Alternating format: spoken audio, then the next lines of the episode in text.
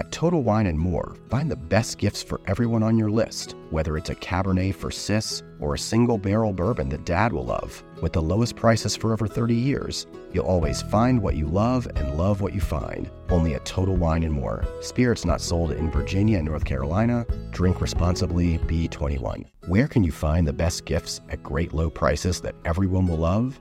At Total Wine and More, of course, with so many great bottles to choose from.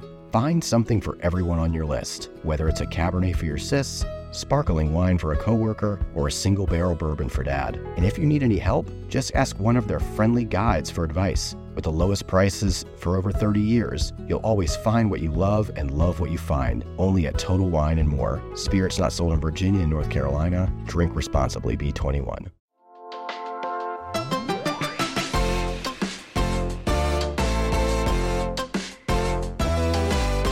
I'm Kenzie Wilbur, and this is Food 52's Burnt Toast. Good evening. Listen to me, please. It is almost time. Are your paper airplanes ready? This is a clip from last year's Ig Nobels, put on by the science humor magazine The Annals of Improbable Research. Awards go to scientific research that, according to their slogan, first makes people laugh and then makes them think. And, per tradition, they also ask the audience to throw paper airplanes during the ceremony. Please prepare your paper airplanes for launch. Five, four, three, two, one, launch.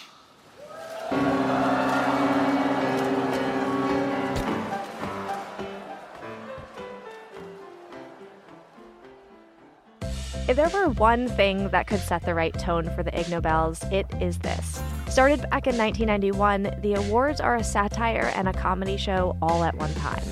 Their master of ceremonies goes by Chief Airhead, and they have what they call an NSFW indicator, which is literally just an old man in a helmet who waves a flag and blows a horn at any mention of violence or sex. If a room of scientists were to put on a circus, this is what it would look like. Winners include a study that proved leaning to the left makes the Eiffel Tower seem smaller, and one that discovered that when dung beetles get lost, they can navigate their way home by looking at the Milky Way. And in 2008, this one. The Nutrition Prize.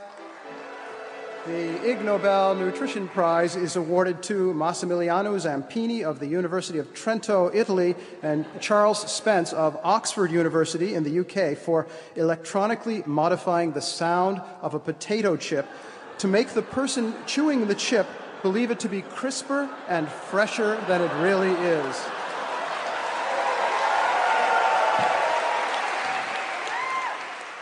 It's a textbook Ig Nobel win. I mean, just listen to the audience laugh.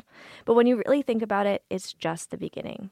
It opens the door to so many questions about how what you hear when you eat affects the whole experience.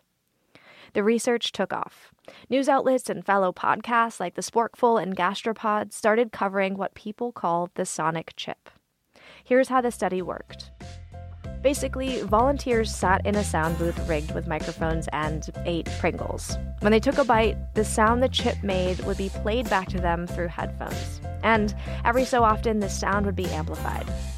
What they found was that the louder the sound from the chip, the fresher the volunteer perceived it to be. This led Charles Spence down a road he hadn't yet considered.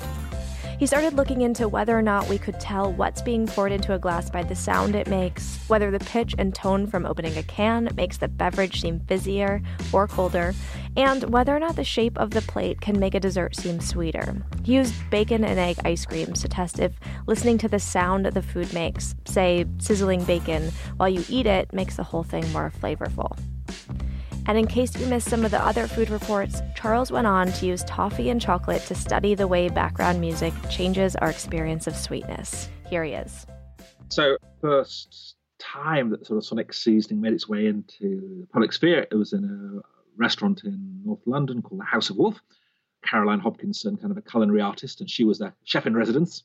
And one of the courses on her inaugural menu there was Sonic Cake Pop, which came to the table as a bittersweet chocolate lolly. At the same time, diners were instructed by the menu to say, please ring 0845 something, something, something.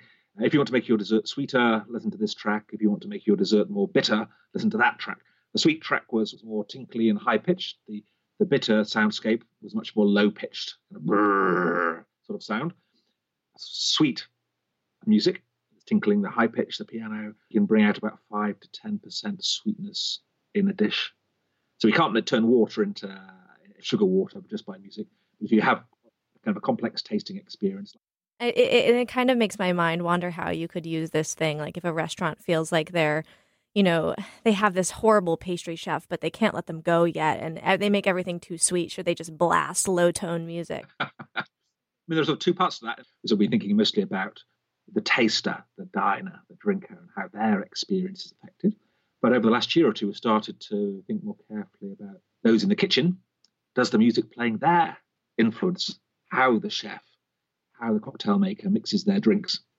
And ultimately, should should you make sure that the music playing in the kitchens when the chefs are seasoning the dishes is the same music that the diners have to, to taste that dish to. So you're in the same kind of environment in creation as in consumption. Uh, maybe not, because maybe sometimes the chefs do have um, peculiar choices that might not be what most uh, diners' favorites. There is no good way to describe this other than a rabbit hole. There's also the question of whether these findings could affect restaurant design. Open kitchens are really popular, but if science says cooks make the best food while bumping Metallica, should they be farther away from diners? And then, does Metallica have this effect for everyone universally or in a different country? They're working on this one right now.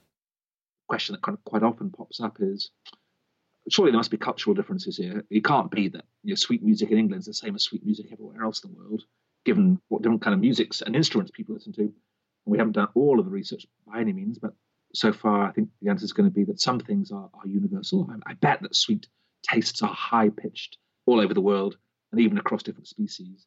But when it comes to you know what instrument does your mind wander to when you're when you're trying to uh, describe musically the taste of umami or, or salt, say, wouldn't be surprised if that does vary somewhat by region. Getting into that cross cultural domain then opens up a, huge number of experiments. Yeah, there's there's so much there. Do you do you feel and do you feel a little endless about it? Uh yes, yes, that's a good place to be.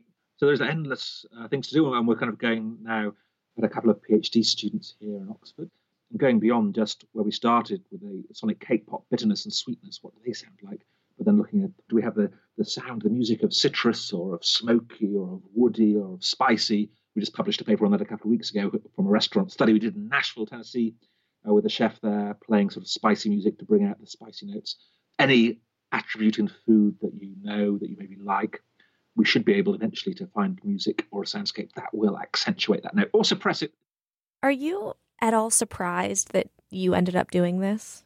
Did you like play with your food a lot as a kid, or does, does this does this make sense to you where you are now? Well, I did always just have a, in junior school, I used to have a box in my wooden desk where I'd invite all my uh, people in the class to, to, donate a bit of their lunch. And it would sort of slowly fester and go fungicidal and, and turn into this horrible kind of black, disgusting. no way. so that was kind of experimentation with food. Um, and the teacher found it and made me deposit it in the furthest bin away. But no, I think more recently I've always been interested in the senses. I kind of got dragged into the world of smell and taste. And at the time, not really thinking it was that interesting theoretically I just thought, well, if they're going to pay the bills, then we'll help them do it. But after the fact, you kind of learnt in every case there's something really interesting about smell. It's wired up differently in your brain. Taste, you know, some, somehow fundamentally you can't fool it in the way that you can the other senses. More on that right after the break. You reach for the top olive oils and invest in the best pans. But in the kitchen, how well do you care for your greatest tool, your hands? When mine take a beating cooking and cleaning, which is often, I use Bag Balm to work its wonders on my poor, distressed skin. Created 125 years ago on a Vermont dairy farm, their soaps smell great and clean hands without stripping moisture, and their fast absorbing lotion means I can quickly get back to cooking. Treat your hardworking hands to Bag Balm, every chef's best friend. Use code FOOD52 for 20% off your order on bagbalm.com, good through 2024. Spence also works directly with chefs. If you were hot on the Sonic Chip beat last year, or if you're interested in food and you've ever been to London, you may have heard of Sound of the Sea, the viral seafood dish that's brought to your table with a mini iPod hidden inside of a conch shell. While you eat, the earbuds feed you sounds of water and seagulls and crashing waves, and this is supposed to make everything taste better or more intense. If this is making you want to scream, why can't food just be food? I feel you. It seems gimmicky, and at face value, it kind of is. But what you might not have heard about this dish is some of the work it's led to. The thing is, Spence recognized that restaurants are the perfect places to start an idea. They're like real life laboratories without any of the red tape, and chefs are almost always eager to try new things. Well, things that are bizarre, like sounds of the sea, why on earth would anybody do that? Well, once you've tried it in a really fancy restaurant, then it will percolate down and out. We're already now, I think, starting to see some of the fruits of that. Uh, I think in the hospital setting too, there's a lot of potential uh, we've seen uh, airlines. Too often we do things and and we do them in the lab in a very controlled condition, and then people will say, "Well, yeah, sure, under, university undergraduates in psychology might be fooled by this stuff, but you know, real people wouldn't." To answer that, then you really have to do the studies whenever you can in real noisy cafes, restaurants, and bars, and show that this stuff matters even there. And I think now we're getting very interested in the use of gastrophysics and sort of sensory design around food to help those uh, aging populations in care facilities and hospitals, who very many of whom are underfed, suffering from weight loss, uh, that's prolonging their stay in hospital and so on. And to get around that, if you want to think about better design there, there's just so much ethics and stuff to, to actually do the study in the hospital. It's so much easier to, to prove in principle that in a three Michelin star restaurant, the color of the plate changes the taste, and then go to the hospital bosses and say, look at this, this really matters. Now, does that give you the confidence to you know, try changing the tray or the plate color in the hospital to try and help these vulnerable populations to eat better? About the plate color. He's actually found that enhancing the visual contrast on the plate, say from a normal drab hospital beige to a bright blue or a red, can make people want to eat a lot more, which is a really good thing, especially among patients who suffer from a lack of appetite. So, this work plays out in a lot of places, and embracing this is part of the reason Spence is able to make some of the discoveries he does. But it also puts him in the position of having to defend his work. The food world venerated him for the sonic chip and for Sound of the Sea, but in academics, it can be a harder sell. I'd never have got into foods. It's messy. People you know, make crumbs, they get full up, they adapt. Just stick people in front of a computer screen. It's much easier. But then once we got there, suddenly you realize it is actually fundamental uh, to brain development. Uh, uh, it is fun. This is what we do every day. It's one of the most multi-sensory experiences. So how could you not end up there? I don't know. I spend my time kind of going around trying to convince my scientific colleagues in psychology and, and other disciplines, hey, this is really important. Don't ignore it. It is real science. Just because you eat it doesn't make it any less complex or interesting, practically or theoretically.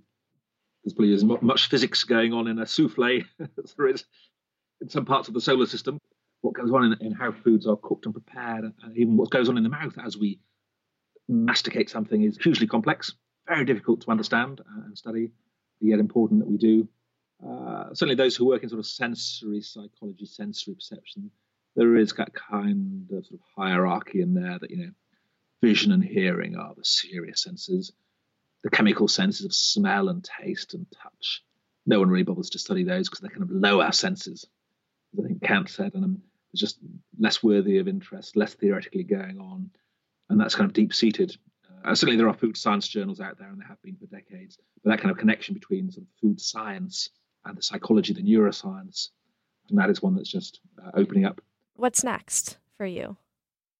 Uh, well, it always comes as a surprise. Recently, we've had a typeface designer come and say, I'm really interested in what you do. And when you talk about the shapes of taste, you know, I design typeface all the time, and I wonder whether different typefaces would have different tastes. Is Times New Roman? Is that a sweet typeface or something? And that's led to a whole line of research now that I think is very exciting. So as to what's next, it, it really does depend um, uh, who turns up. Wow. No, and then like men, and then menu fonts change, and then packaging fonts yep. change, and then oh my gosh. Well, if you ever need an intern. Charles Spence's new book is called Gastrophysics The New Science of Eating. It comes out in June.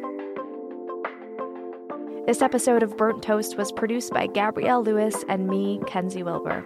Thanks also to Amanda Hesser and Merrill Stubbs, the founders of Food 52, and to Laura Mayer and Andy Bowers at Panoply. Our ad and theme music is by Joshua Rule Dobson. Our new logo is designed by Abby Lossing. Please let us know what you think of the show. Leave us a review on iTunes, it really helps. Or you can get in touch. Email us at burnttoast at food52.com. We'll talk to you next time. Thanks so much for listening.